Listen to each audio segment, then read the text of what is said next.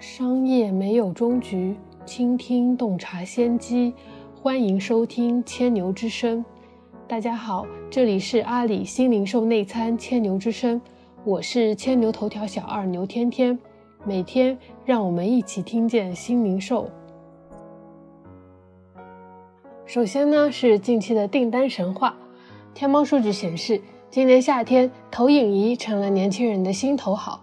成交增速超越电视机，国产投影仪品牌也正在集体崛起。近一年，天猫平台涌现了近百个投影仪品牌，其中国产品牌占据九成以上。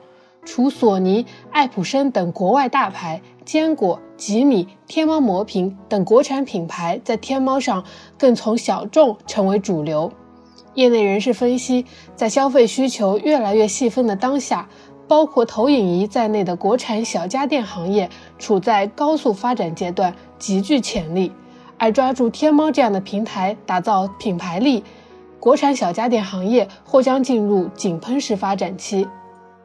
主播为美味而生，耗时半年为粉丝打造的专属工厂生产线，在七月十七日淘宝吃货节进行了首次直播，当天就带动了店铺腊乳产品的成交额增长。百分之五十，共卖出了三吨现场制作的腊乳食品，相当于我们线下五十个卤味店的销量。如今，主播和商家做直播已不仅仅是带货这么简单，直播让他们站在了与消费者更接近的第一线，甚至自己也成为了美食产业中的重要一环。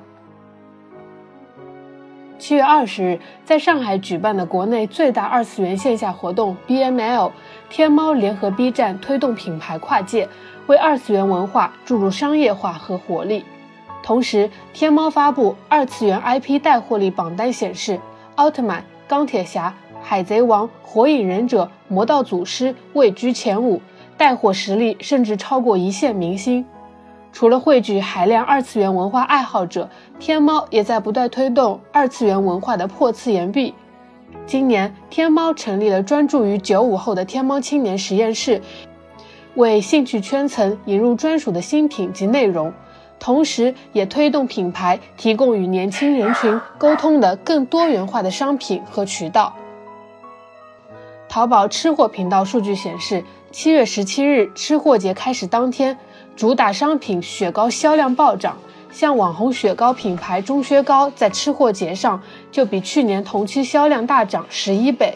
与此同时，啤酒销量也比日常大涨两倍。喝着小酒吃起雪糕成了淘宝吃货的解暑新潮流。无独有偶，网红雪糕品牌钟薛高就在淘宝吃货节前夕推出新口味酒酿玫瑰。在水果方面，通过创新的产地直供模式，淘宝吃货频道持续带来优质低价水果。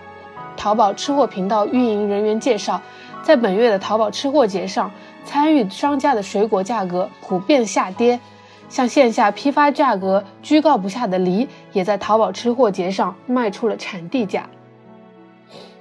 接下来是近期的阿里动态。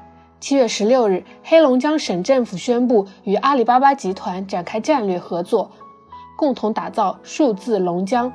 作为战略合作的重要一环，黑龙江北大荒农垦集团总公司与阿里巴巴签订了战略合作协议。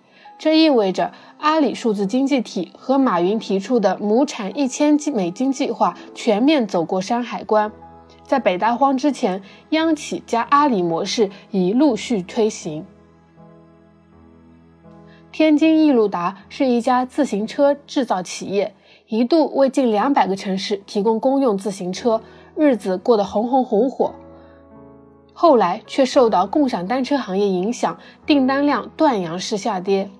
跨境电商让这家企业重获新生。董事长李青透露，易路达2018年营业额有三分之二来自阿里巴巴国际站，其中东南亚订单占到百分之三十五，利润也相对传统渠道提升了三成。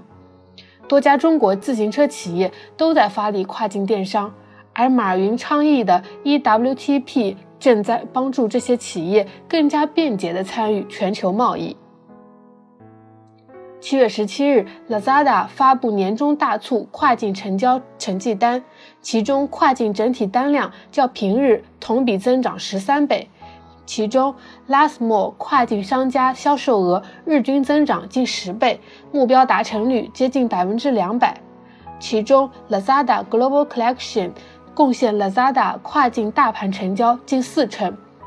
在本次年终大促中，国货通过 Lazada 跨境，在东南亚六国迎来大爆发。好了，以上就是本期千牛之声的全部内容了。欢迎在评论区留言和我们互动。我是千牛头条小二牛天天，我们下期再见。